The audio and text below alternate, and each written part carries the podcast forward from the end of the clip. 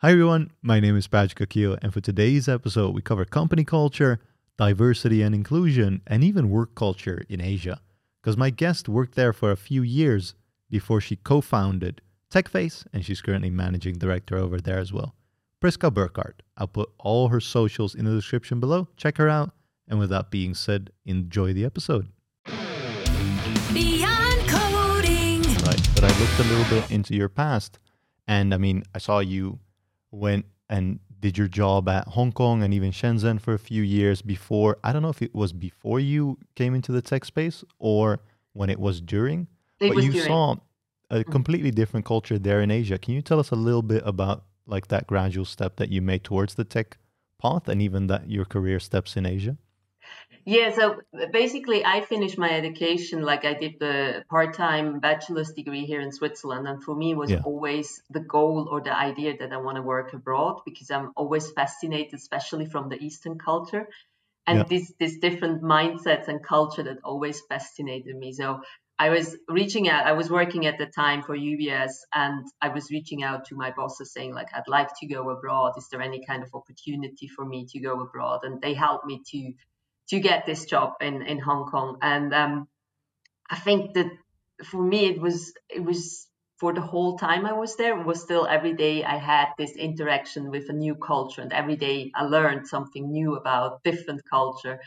And it doesn't matter which which industry you're in, if it's tech or any other industry, the, the culture is very important or very indicating on how you work um, in the industry or how you work with other people and it's enriching as well it's like Yeah. learning new things not only on the task but what your pe- what your teammates are teaching you what your clients your customers or whoever you work with are teaching you it's very very inspiring very insightful and, and gives you lots of idea of doing things differently than you did before Yeah, yeah, I can imagine. I I like to envision myself also working abroad, especially in Asia, just because that that culture seems I don't know what it is. Maybe it's a lot of the media I've seen, but it, it's very attractive to me to kind of experience that because I think it's completely different. But what is like the like a few of the biggest differences you've seen, especially on the workplace there?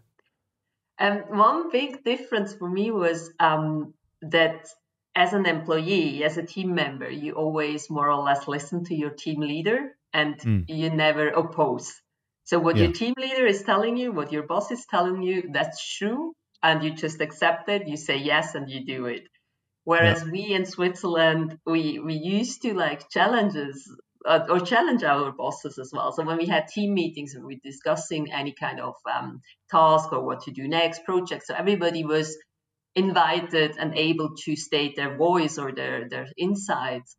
This did not happen in in Hong Kong so often. So that was something I had to realize pretty early. And the good thing was I had a boss and she was working for a lot of um, European companies before and then for, with UBS as well. And she was used to that kind of working and she was seeking for this kind of working style. So she was asking me to give opinions and oppose her statements in the team meeting so that we Yeah. can find the best way for everyone. But with the other team members, they were struggling with my approach. so Yeah.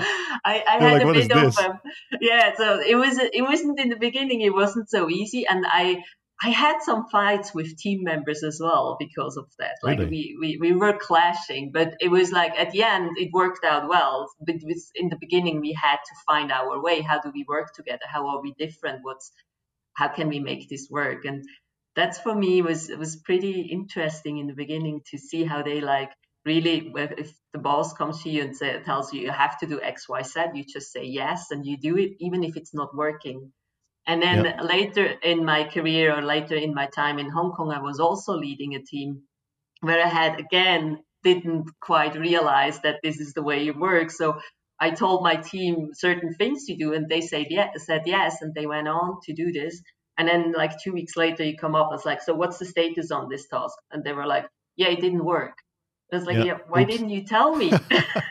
I was like, oh, you just told me to do that, and that's it. So you really have to go after it and ask, did it work? Why didn't it work? Can we do something different? They they're not coming up from them by themselves, telling you, well, what you told me to do is not working. So um, it, it's, it's a big cultural difference there and it's it's interesting to work this way but it's a lot to learn you need to realize oh they think differently so yeah. make sure you keep that in mind and make sure you adjust also to the way they used to work but at the same time also being able to give them an insight from another point of view and giving them tools and methods how you, they can do their work differently um, I thought was as a leader, as a team leader, an interesting challenge for me and, and a place to learn as well. Yeah, yeah, I can imagine that. I mean, as you described it, I like that you said it's the opposite for the Swiss culture. It's the polar opposite for the Dutch culture as well, like completely. Not challenging your boss or those decisions. Yeah, mm. I think people here do it automatically. It's so like inherited in the culture in there that coming into a space where that is not the norm, that's going to feel very, very strange, very mm-hmm. unfamiliar, mm-hmm. I guess, which mm-hmm. I, I can totally imagine in that way then as well. Uh, and when we're talking about, oh, sorry, sorry, go ahead. I was also studying in, in Hong Kong. I did my master's degree in Hong Kong, and, and also yeah. there was kind of funny to see because we had um, we had teachers from from Asia and teachers from Western part like Europe and the US, and it was also the way they they taught and the way they did mm. their exams and everything was very different and it was kind of funny that whenever I had a Western teacher, my my grades were much better than when I had an Eastern teacher. no way. That's really crazy. But what I was wondering is specifically back to the workplace. When it comes to diversity, did you see the same challenges that you see back in Switzerland or even in Europe? when it comes to ATS or even the biases that there are when hiring? Um, no, because the, the one thing in Asian culture which is very similar, I think, here also in Switzerland, but a lot of people don't realize it yet. It's a lot going through network. So you mm. need like relationship is the one thing in Asia that's very important. Okay. And so if you have if you know the right people, it's easy to get a job because you just tell the people I need I need a job or they help you to get into the right uh, position. So it's all about relationship. In Switzerland, this is the case as well with the networks. The problem yeah. is people in Switzerland don't like to network so much. So it's like it's very a tight knit net network. So you have certain groups like the biggest network existing in Switzerland, from my point of view, is the military. Okay. And only guys are going to the military. So if you've been in the military, um, you have your network there you know certain people um, from different kind of industry and this is how you get also jobs as well in switzerland the second or is then the university so if you've studied you have your network from the university and then it's the, your company but outside of this a lot of people don't build a network whereas in asia this is very important if you go to a networking mm. event in asia you, you can stand there the whole evening, and every two minutes there's another person coming up to you with his card and, and introducing himself or herself and talking about wow. what they do, giving the card two minutes later they're gone. so it's like it's really like spreading your cards, making sure everybody knows you. So it's a lot about um, having this network. So this is definitely different. So it's, it's I think it's a different way of applying for jobs in, in Asia.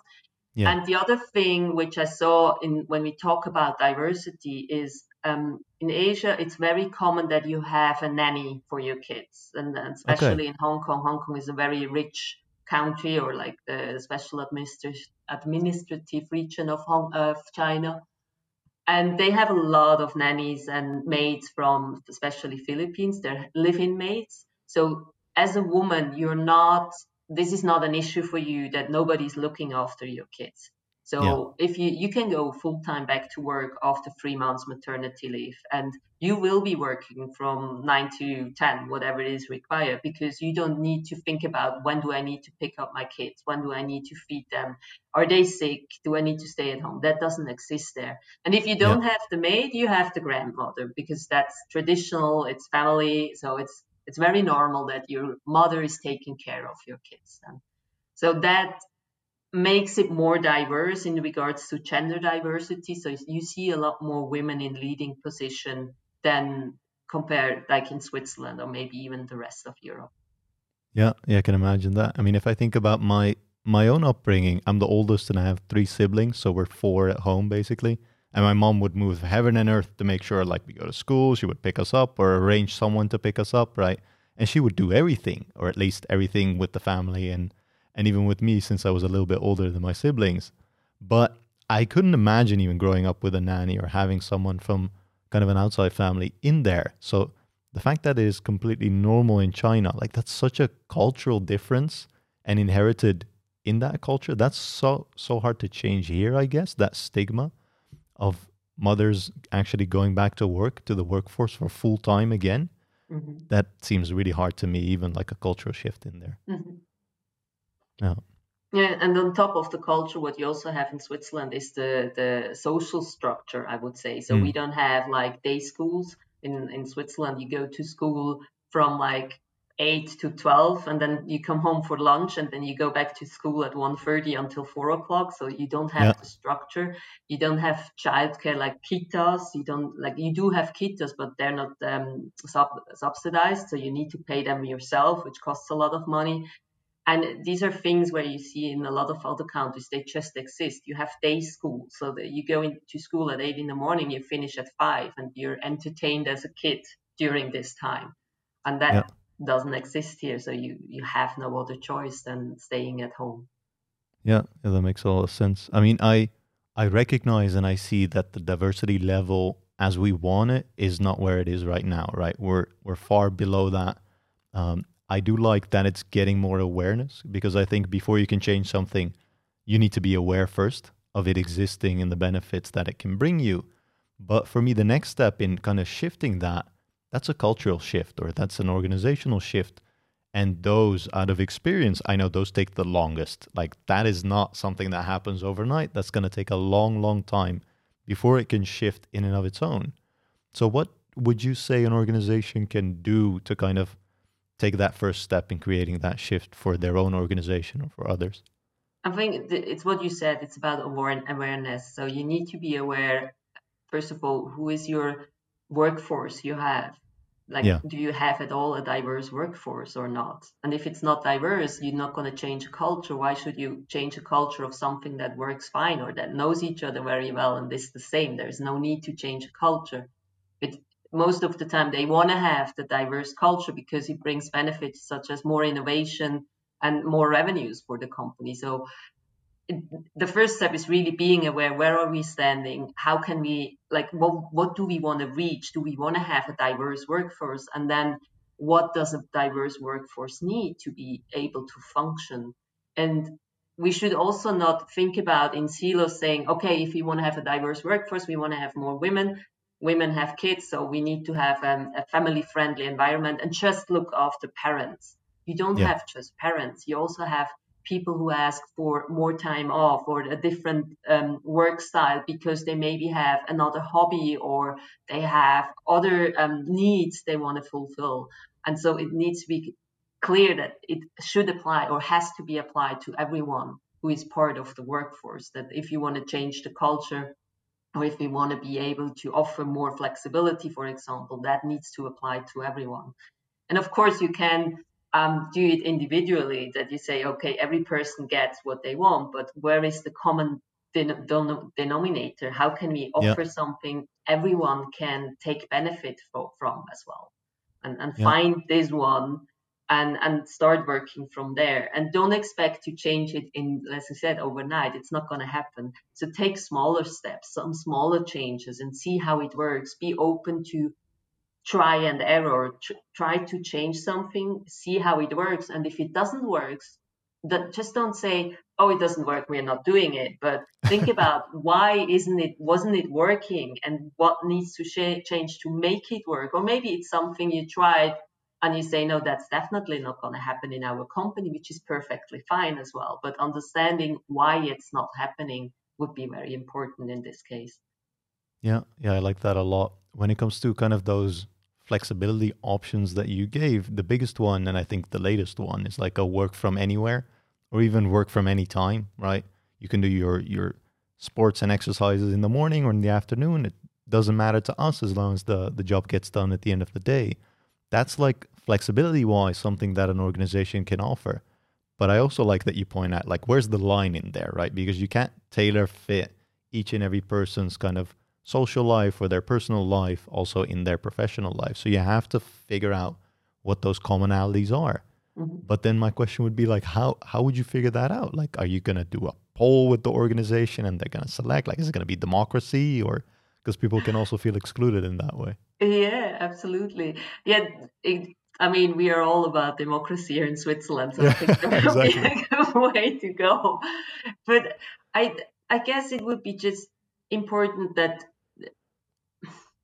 you have to talk to your employees. You you need mm. to ask them what do you need and and not the question of do you need now a, a, half day off or do you need different kind of working hours it's like what do you need to be able to live your life and yeah. and someone that there there are for sure people they say i want to have this eight to five working hours i i want to go to the office and and have my desk and work here from eight to five this is what i want and others will tell you no, I, I have other things to do and I want to start later. I want to come in maybe just two days and then take all this information and see how can you pack this together. And as I said before, start with the small part. Maybe you just start with one team and, and build something around this team and figure out how it works. And then slowly starting getting in everyone on board and showcase that changes are working before you try to push a change to everyone in your workforce. So I think it's very important that you get your workforce on board from the beginning, that you talk to them, you explain to them why you do certain things, that you yep. make them aware that you're not sure it, if it's working. So that often it happens like your management comes and it, it tells you, this is how we do it, and that's the only and the correct way. and that I think that's very bad for for a company because it hinders also innovation or different mindsets to to chip in and, and give their opinion. So I think it, it's very important for management to say, hey, look, we have an idea. We talk to you. This is the feedback. This is what we would like to try. Of course, we are not sure if it's going to work. So let's try together and see if it works out.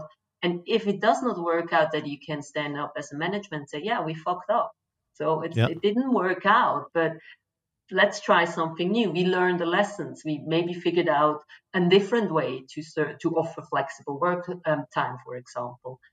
but I think it's very important to get your um, workforce on board in the beginning. Um, let them have a say, even make them aware that you might not be able to adjust to everything what they're saying, but give them the opportunity to say, uh, give in their opinion as well.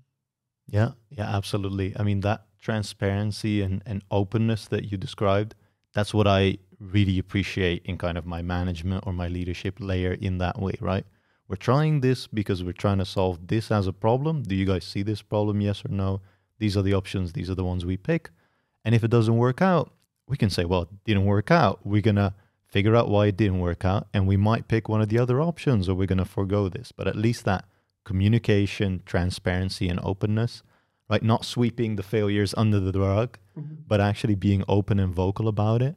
I think that that speaks volumes, at least to me when I see that. I really appreciate that openness and transparency. And I'm starting to expect it more and more as well. And if it's not there, then yeah, that's a signal as well. Uh, yeah. When it comes to the diversity and the flexibility of an organization, right? I, I did a poll on my LinkedIn on this. Do you want to work with people that are similar to you or more different than you? And a lot of people said a, kind of a balance in there, right? But if you look at your own workforce and you see a lot of people similar th- to you, then probably also your hiring process is completely tailored to that, right? Hiring people that are kind of like minded uh, for those reasons. But if you want to shift that, then it really starts also with your hiring process, right? For the people that you're hiring, they're going to look at your culture. And if they don't see that diverse culture that they want, they might not join your organization in there because of that. So then you get into this vicious cycle that your organization is not as diverse, but then it also can't attract diverse people because they don't see themselves in there. Like, how can you break out of that cycle more from a hiring perspective? Um, you have to start very early in the hiring pro- um, uh, process. So you yeah. start hiring in different places. And th- this is what I experience when I talk to companies and they tell me, uh, we we won't find many women applying for our jobs because but yeah. we want more women and I was like yeah you where do you post your jobs how do you post them and if you keep on posting them in the same location in, or in the same websites online or LinkedIn or groups or whatever, you're getting the same response. So you first of all need to reach out to communities, groups. You usually don't reach out to reach different people. So it starts very, very early in the process. But that doesn't help either if you then have done in the later steps when you have all the interviews, if you still have the same people doing the interviews. Yeah. So you can bring in the diverse group of, of uh, applicants, but then you have the interview and they basically tell you, no, it's it's not a good fit for our culture. That's what they exactly. so, yeah. But the underlining is you're not the same as us, so don't come to work with us. it's it's very sad. I think it, your poll shows this. I think that the, the reason why it's so balanced is a lot of people would love to say I'm looking for diversity or want to work with different people, but the reality is they are not doing it consciously when they hiring. So it's yeah. like I'd like to like I'd like to lose weight, but I keep on eating chocolates. That's not going to work either. I like that analogy. so, yeah. so I think this is it, it's it's very important that not only saying I like to do something, but just doing it. But it's very hard because it's very hard to discuss with someone who is not your opinion. Yeah. And it's like it's it's the confirmation bias behind that. So it's much easier to work with someone who agrees with you all the time. But this is not bringing any changes or any innovation to your product, to your company. And it's, it's a hard process. I mean, I experience myself. For me, everybody has this issue. You wouldn't spend, you don't want to spend a day with a group of people you don't agree with what they, the way they live, for example, or their opinion. but it would be very interesting to get new insights, to get new perspective, and maybe um, start looking at processes, products in a different way. And uh, yeah, yeah, I think it's it, it's hard work, but it's if you want to change it in the hiring process, you need to be aware and sure that you do it in every single step, and you have to measure it. So, especially I, when I talk to companies when they say we're not getting the, the applicants or we don't have um, a high gender diversity, it's like, yeah, where where does it stop? And with most of them, I must say it doesn't even start. So I have yeah. they have to start with like where are they resources? How do they um, attract talents? Where do they attract talents? What's the process then in the interview process and who is making the decision at the end and then once you're hired and you work there what's how long will you stay with the company? Are you as a woman when you say like when you want to have the gender diversity and do you lose those women within six to 12 months after hiring or are you losing them at a later point in time? So this is also the whole retention um, topic is then also very important. Interesting. Yeah. I mean the, the hiring in and of its own is a challenge already right? But once you've hired the right amount of people or, or the people that would increase your culture and enrich it and enrich the diversity in there as well those people also need to have the opportunities to grow within that company right just as everyone has, if there's no position for you and you're looking for the next step and your company cannot offer that, then you're going to look outside, right? And I think, I don't know how it is for women specifically, but do they get kind of those same opportunities or do they, are they like foregone for other people in that way as well? No, they're not getting the same opportunities. And here is when we talk about um, the differences, really, because yeah. another thing that I hear a lot from companies or from managers. They they tell me, "Oh, we treat all the same," and I'm always telling them, and this is the biggest problem because mm. we are not the same. And yeah. so you can't give everyone the same process because we act differently. And I know from myself when I was still employed and working for a big corporation, I wasn't necessarily the, the person who went up to the manager say, I want to have now a promotion. Yeah. So this is this is what women usually don't do. They rather um, think, oh, I I work hard, I do my best, I bring everything into the company, and then I, it will automatically I will get my promotion. This does not happen, especially not in the bigger companies. So you have to really be very vocal about what you do. You have to be in the important meetings. Everybody needs to know you that you get this promotion, and yeah. this is this is one of the reasons why it's not happening. But the question is and I'm not agreeing to this. Do we need to change ourselves to get the same opportunities? So do I need to, do I need really as a woman not being vocal, do I need to change myself being more vocal about my, my performances to get a promotion? And I say, no, we have to remain as we are. We are different and this difference makes us what we are and we shouldn't change and become more like the man around us to get then the opportunity to be promoted. And that's a very important aspect that's usually overlooked in, in bigger companies. I don't know much about the smallest. I haven't been working in, in smaller companies so often, so it's it's rather difficult to say. But I wouldn't wouldn't be surprised if it's the same in the smaller companies.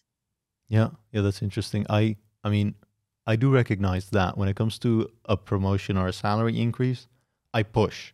I I do not wait. Like that is my kind of default mode but I know my girlfriend works at a at a bigger company. That's not her default mode. She's way more reserved. She's like, I did the work. The right people know me. I deserve this. And when it does or does not happen, yeah, that that's where the difference is, right? She didn't push for it. She shouldn't have to push for it. But those processes are kind of tailor made for the people that push for it, that are more vocal, that say, well, I'm frustrated for X, Y, and Z. So then they get hurt. But then you overstep like the other people that do put in the work in that way. Like that's a complete process change. And then I would think it starts with awareness for people that make those decisions, right? That they are aware of the culture that exists and the differences of the way people work and the way people vocalize if they're happy or not. Yeah, if that Absolutely. awareness is not there, then I don't think those processes are going to change by themselves. No, they yeah. won't. Yeah, that's that's really difficult then because I mean, from my personal experience, I haven't been in those positions where I get to make those decisions. But if you're unaware of something that is completely happening and, and should be within your control, it's hard to step out of that, right? Mm-hmm. How do people how do how would those processes change then? Because those people are even aren't even aware of the things and the culture that they're creating in that way. Yeah, I think an important thing you just said is even if you're not in management position and you're not part of the process, you still be able to change this or being part of the change as well as an ally. So okay. if you like, for example, if you're in a meeting with a group of people and you realize, and it doesn't matter if it's a man or a woman, someone is not able or is overheard, is, is speaking up, but nobody is taking on what this person is saying being this person's ally by saying, for example, but this is what she said for before. Why don't we yeah. um, keep on what she's saying, what she was saying, or why don't we ask her again? So like having this allyship and supporting those you feel like are overheard, even if you're not the manager. And I think that's that's one thing which I, I feel is very important, which I also see is happening now after having all this discussion about diversity we need to start discussion discussing inclusion.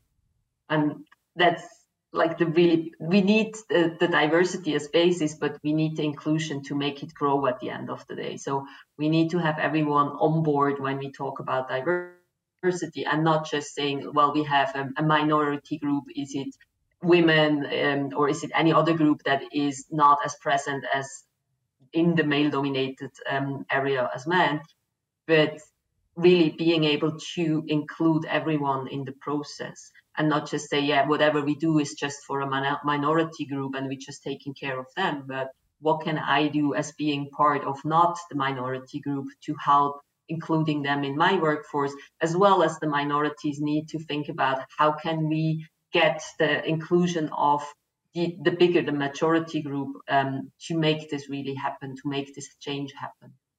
Yeah, I, I agree with that. I do think though, like when when there's tight deadlines and when there's stress and there's a meeting involved, then it's usually the same people talking, right?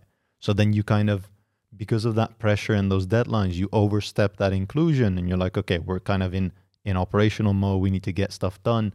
And you don't take the time to include everyone in those decisions and those opinions then because those need time in that way, right? You can't do that as well, I think, or it's challenging to do that when things are really crunching deadline wise. And I feel like almost in every organization that I've been in, deadlines are always there and the time is always the issue. yeah, yeah you, you fall back to your usual pattern if you're under exactly. stress but you can train that before. I mean you can think about how do i react in stress and how can i not react this way when i get into a stress situation so simulate stress situation and, and being more aware of, of how you're reacting. And like saying this the time is it's kind of funny. I was reading an article recently where they say that diverse um, teams are able to solve problems better than yeah. homogeneous team. And they did a they did a test like they researched it. They put people together and they had homogeneous team they couldn't solve a problem. Whereas diverse people they were faster in solving the same problem. So yeah. i mean yes time is always an issue but i think even there you have a good argument when you say well if we bring in everyone and, and being able to hear from everybody's um, side their their input we might find a better solution that saves us time as well. Yeah I like that a lot, right? Because then time, you're looking at either short term or long term, right? If taking the time right now is going to give us the better solution down the long run, then it will save you that time because you make better decisions because of that. Mm-hmm. But if you don't see that, if you have kind of that short sightedness in you, you're like, okay, the fastest decision. So we, we failed the fastest and we learn from there, right? Those are two completely different paradigms. And being aware of that, that result, right? More brains, more diverse brains think of better solutions in the end mm-hmm. can save you time down the long run. I really like that addition mm-hmm. in there. Yeah. Absolutely. Yeah. When it comes to organizations, right? Let's say we do have diverse organizations. I've been in a team where I was sitting at a lunch group. It was like one of the first jobs I had. And I was counting like each and every one's different culture or background. And we had like eight different nationalities at the same table. And I was like, that's a really cool feeling because I learned a lot from there. Mm-hmm. So for me, when I'm looking at jobs or when I have looked at jobs in the past, I look for that kind of multinational diversity in there. But it's kind of hard to see from the outside if an organization has that because all organizations preach, oh, we're a diverse organization and we have these social structures in place and uh, it's better over this side. But how do you actually poke holes through that and see that either from the interview process or from the outside in that way? When you're looking to apply for a job? Mm, we we actually offer workshops to do that. Um, okay. It, it, I think it's easy. So there are two steps. Like the first one is before you apply for a job, you can investigate a company, and you have, thanks to social media, a lot of resources to do that. So just go on LinkedIn and see how is the company presented there. And then different things like, first of all, are they talking just about the products and services or are they talking about their people as well? So yeah. how do they communicate to the outside world? And when they talk about their people, who are they? What are they doing? What have they reached? Are they from different level, from different backgrounds, um, ethnicity, and so on? Then you can also investigate the people who are working in the company. So if they have um, connected them on LinkedIn to the company so you can see what are they what are they actually doing the whole day? Are they posting anything on LinkedIn about the company or are they interested in other topics? Are they active? And the more active they are the more are they connected to their company and feel like yeah this is a company I work for I'm happy to work here as well. And then you can of course you can see who is it that does that. Is it, is it usually more like the managers? Is it everyone on the um, on in the company and so on. And then you have also Instagram, you have Facebook is dying a bit, but TikTok as well. A lot of companies are starting being on TikTok.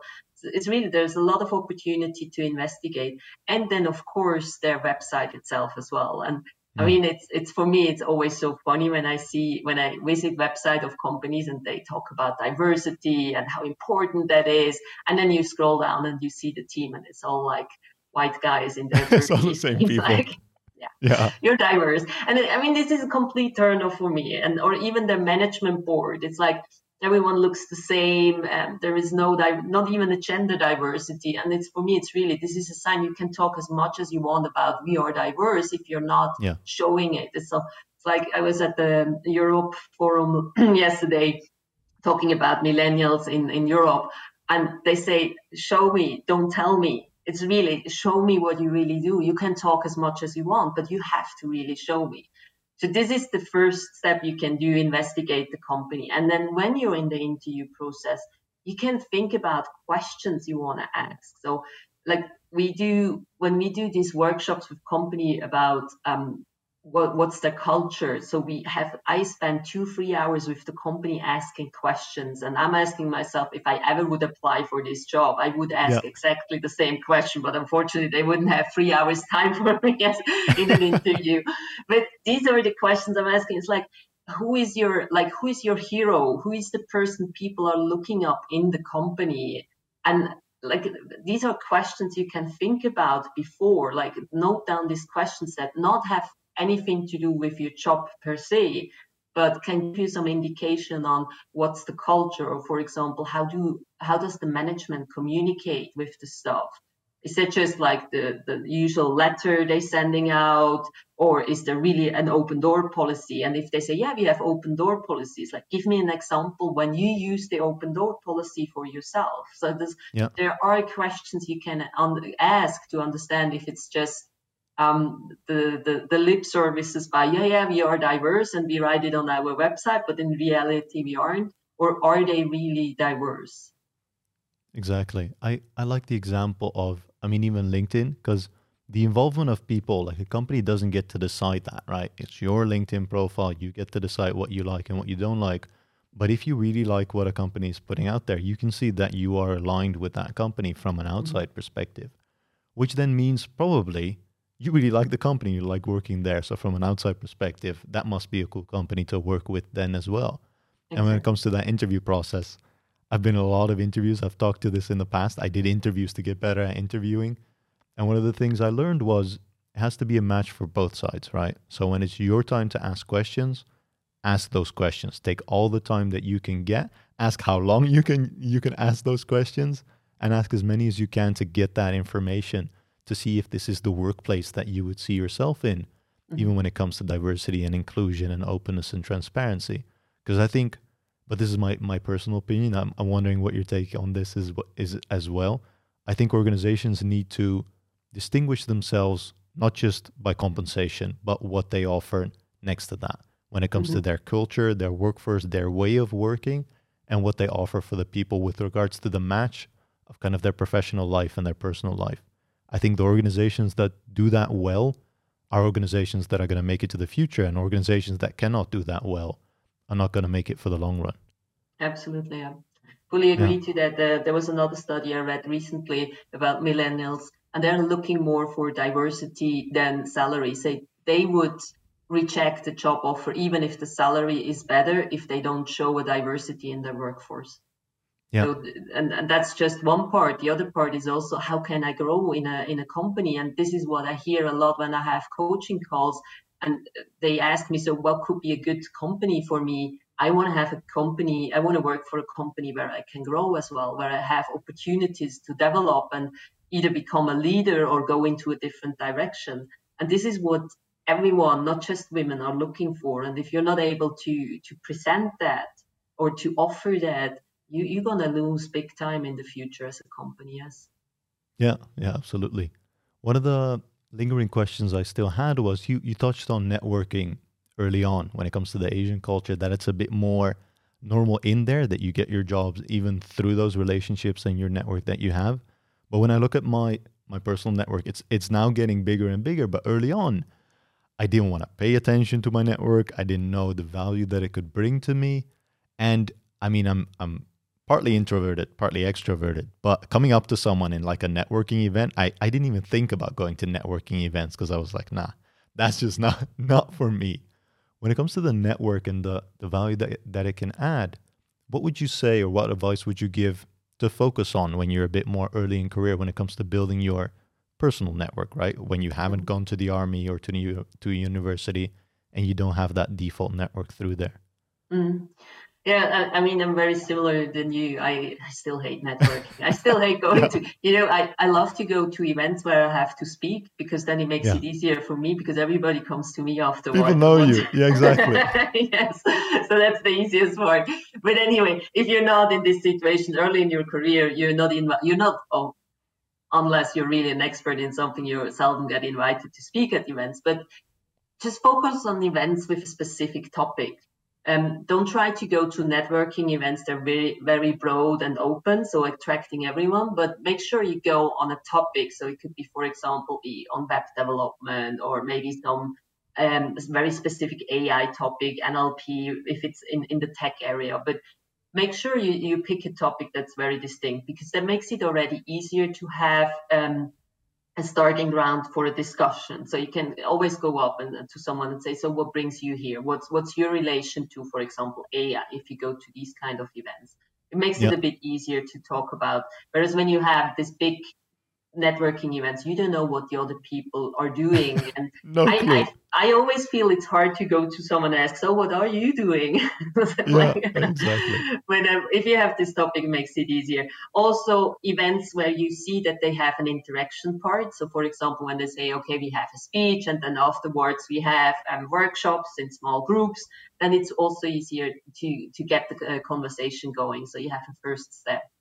Um, a lot of people, and this is the mistake I did as well, um, you just network within your own company, especially when you mm. work with bigger companies. So just like try to get out of your own company. And if you want to stay within your company, try to get connected to people with um, outside the, the, your usual circle of people or the team, that area you're working with. So I think that's um, that's something that needs to be done to really open up your network to other people. So I think events and then outside your team.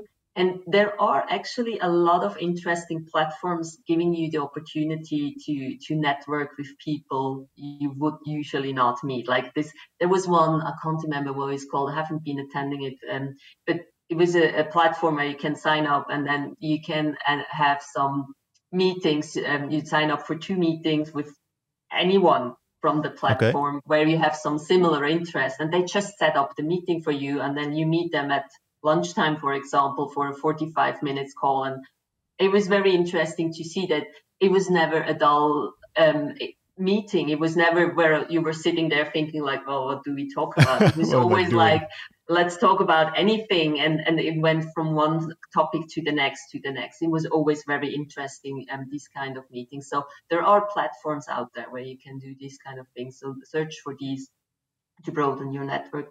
And then use linkedin as well. I mean linkedin is a perfect place. I feel everyone who is on linkedin and rejecting any kind of invitation on linkedin um, is questionable for me because why are you on LinkedIn? And yeah. the only reason, the only good, uh, important advice I give here is you always have to give a good reason or a message when you reach out to someone on LinkedIn. So if someone just sends me a request without telling me why they want to connect with me or without um, seeing obviously that we have something in common, I don't accept these kind of requests. But if someone is, is very genuine coming to me say, "Hey, interesting profile. I'd love to follow you. Um, can we connect here?" I'm open to connect with anyone. And also, yep. they can send me afterwards a message, maybe ask for have a quick chat um, over a coffee, online coffee or so. I love these kind of meetings, even if it's just a one-off meeting, but it's it's an opportunity to get to know someone else and to get to know another perspective. So I think online networking is equally important as offline networking. Yeah, yeah, absolutely. I love the example of like finding common ground when it comes to kind of the, those offline networking moments because then you already have conversation starters. Without that, I I completely agree with you. It's really hard to come up to someone and be like, "How how's your how you doing?" exactly. like completely. Yeah, there is yeah. one thing, uh, one other option, but that's very seldom that's happening. If you have the chance to get the list of attendees, or if you see yeah. um, that other people are attending the same event, try to reach out to them before the meeting and say, "Hey, I've seen you're attending the event. Um, very interesting profile. I would love to talk to you about X, Y, Z at the meeting or at the event. Let's let's chat there." And then when you see the person, if this is possible, then you can go up and say, Hey, I, I reached out to you before. That makes it easier as well to break the ice. Yeah, yeah, that's a nice one. Prisca, I, I really love how this conversation flowed, kind of getting an insight in your personal history working in Asia as well, and your take on diversity, inclusion, and company culture and how, how we can shift it to the better. Is there anything that's missing that you would still want to add on top of that? Oh no, I think we talked about a lot of things, and it was, uh, it was great to share this with you as well. yeah, thank you so much for coming on. I'm going to round it off here. Then I'm going to put all her socials and links in the description. Priska Burkhardt. I I hope I pronounced your name correctly like that, all the way towards the end. but I'm going to put all her socials in the description below. Check her out. Let her know you came from our show. And with that being said, thank you for listening. We'll see you on the next one.